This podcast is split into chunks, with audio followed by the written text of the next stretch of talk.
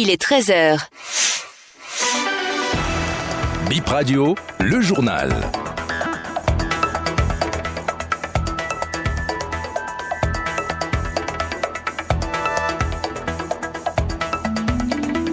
Il est 13h partout au Bénin, 12h en temps universel. Bonjour à toutes et à tous et bienvenue dans cette nouvelle édition. Drame d'Ekbe dans la commune de Semepoji, un douanier en garde à vue à la brigade criminelle. Les écoles primaires privées non en règle dans le viseur du MAMP, une mission de contrôle diligentée sur le terrain, les détails à suivre. Et puis qui des 30 joueuses nominées pour les CAF Awards va succéder à la Nigériane? Assisat Oshoala, 5 fois meilleure joueuse africaine La réponse le 11 décembre prochain.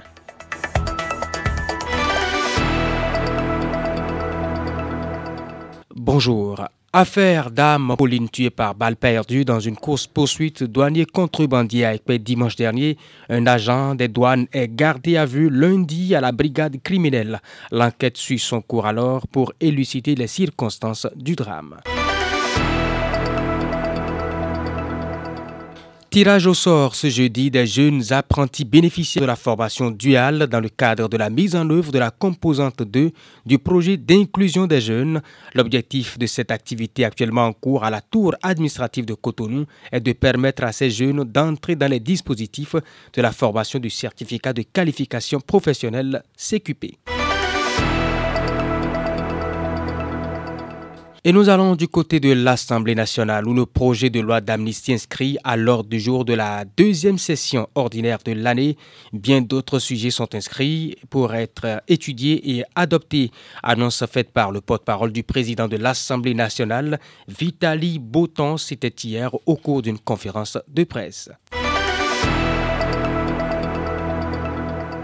Une mission de contrôle et de suivi du respect des instructions et des règlements en vigueur dans les écoles primaires privées. Une décision du ministre des enseignements maternels et primaires, Saliman Karimou, garantir la qualité de l'enseignement dispensé dans les écoles privées mobiles de cette initiative. Démarrée le 13 novembre 2023, la mission va s'achever le 2 décembre prochain. Étude de l'œuvre La naissance d'Ufa, l'enfant qui parle dans le ventre de sa mère du professeur Maouyon Kapo, un livre au programme en classe de troisième sorti en 2018. Son contenu a été exposé aux collégiens à travers une séance d'échange hier à l'Institut français de Cotonou. Le reportage de Aserabalo. Très bien. Quelle autre euh, approche définitionnelle du conte? C'est un test qui sert à donner des leçons. C'est comme une classe délocalisée et implantée à l'Institut français pour l'étude de ce recueil de 11 contes. Des échanges entre le communicateur, des enseignants et des élèves venus de différentes écoles ont permis des explications profondes sur la géomancie Fa. Par moments, des débats entre des élèves pour tenter de s'expliquer le rôle du Fa. L'œuvre La naissance du Fa, un enfant qui parle dans le ventre de sa mère, est assez originale, souligne le communicateur Emma Gaba. Généralement, les œuvres parlent souvent des conditions féminines, parlent de l'amour, parlent euh, de l'environnement, parlent de la politique, parlent euh, d'autres choses, mais oublient l'essentiel. Et l'essentiel là, ce sont nos valeurs, la valorisation de nos cultures. C'est pourquoi cette œuvre est assez originale, parce que ça renvoie le lecteur à aller à la source de nos cultures. Donc le Fa est est une expression de cette euh, richesse culturelle que nous avons. Et une œuvre qui parle du phare du début jusqu'à la fin et qui révèle les richesses de nos traditions, de nos cultures, c'est une œuvre assez originale parce que ça sort du schéma classique que nous avons euh, par rapport aux œuvres qui sont inscrites au programme.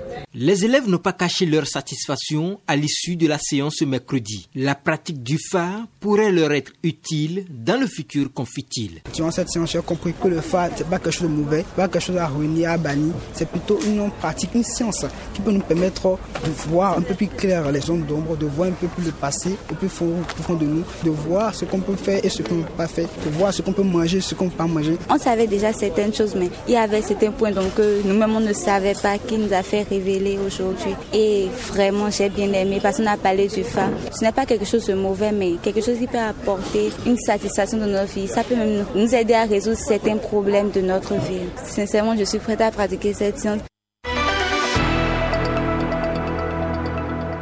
Avant de boucler cette édition, nous allons passer quelques infos justice. Eh bien, les compilations, la compilation de quelques dossiers traités par les cours et tribunaux, c'était cette semaine. Voici la présentation de, Laurent, de Laurette Yekon. Un Tchadien a comparu ce mardi au tribunal de Cotonou pour vol de plus de 9 millions de francs CFA. La victime serait allée à sa recherche au Tchad afin qu'il l'aide dans ses activités. Une fois au Bénin, le Tchadien a ramassé les sous qu'il avait cachés sous son lit. Plus de 6 millions ont été retrouvés chez lui. Il reconnaît les faits, mais il manifeste un total désintéressement. Le ministère public a requis 36 mois d'emprisonnement, dont 24 fermes et 500 000 contre lui. Le dossier est renvoyé au 28 novembre prochain. Un Togolais a aussi comparu pour détention de faux certificats. Il s'est fait établir un acte de naissance qui le fait natif de Segbowe contre 380 000. Il reconnaît avoir obtenu l'acte de naissance sécurisé et le certificat d'identification personnelle. Il a aussi payé 80 000 pour se faire au RAVIP. Il a ensuite été arrêté au service d'immigration. Il est en prison depuis deux mois. Le ministère public a requis 24 mois, dont 12 fermes et 100 000 francs d'amende contre lui. Le procès est renvoyé au 21 novembre prochain.